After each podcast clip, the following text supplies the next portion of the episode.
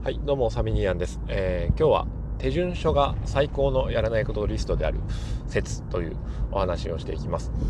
これは、えー、まあ、最近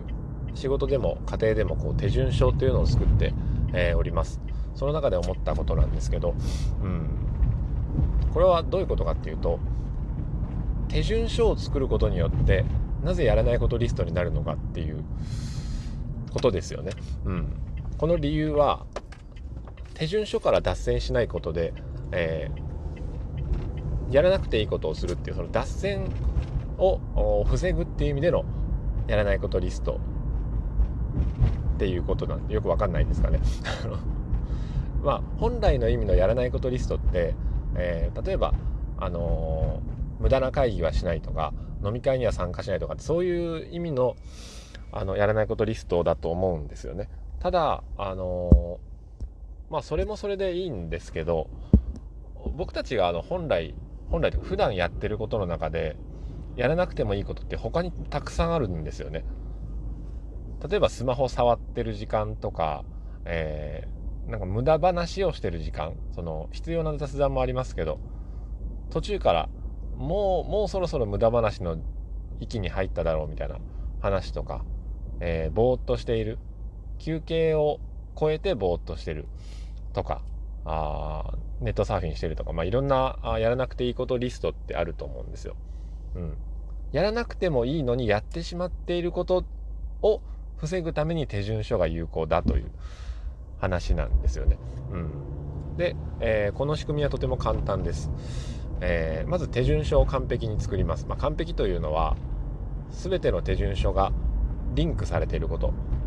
まあ、ハイパーリンクでもいいし、えー、次は何ページ進むとかって書いてるだけでもいいのでとにかく、えー、一つ作業を始めたらこの次はこれこの次はこれこの次はこれっていう手順が、えー、全て明確になっていることが必要です。でそれを繰り返していくと何が起こるかというと横道にそれづらくなる。なぜかというと、えー、次にやるべきことが明確に分かっているからです。で人はどんな時に脱線するかっていうと次にやるべきことの手順が曖昧になってああどうしようかなめんどくせえなと思った時に他のことを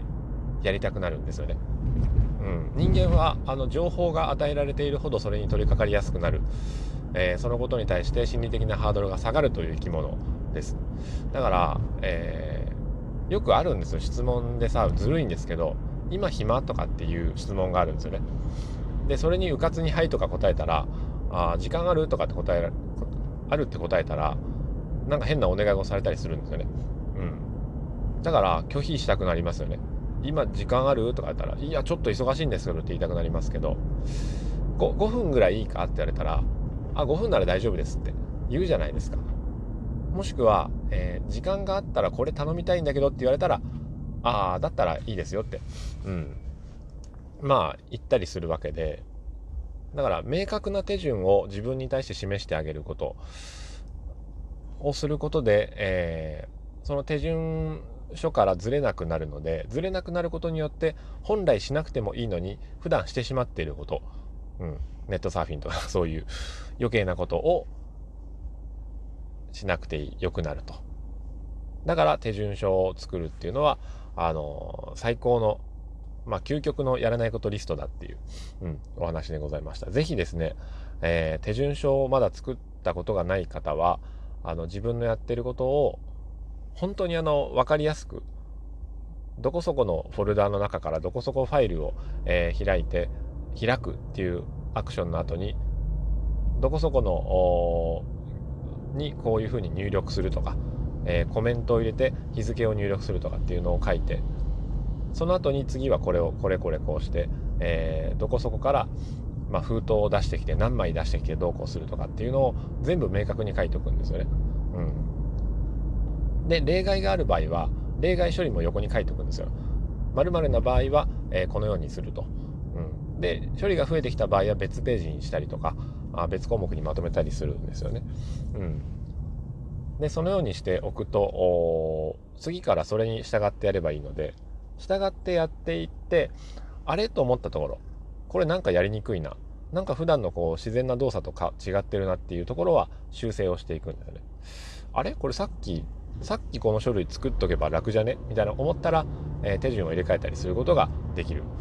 うん、だからそのやるべき手順に集中して、えー、やるべきじゃないことをやらないっていうのが今日のお話でございました。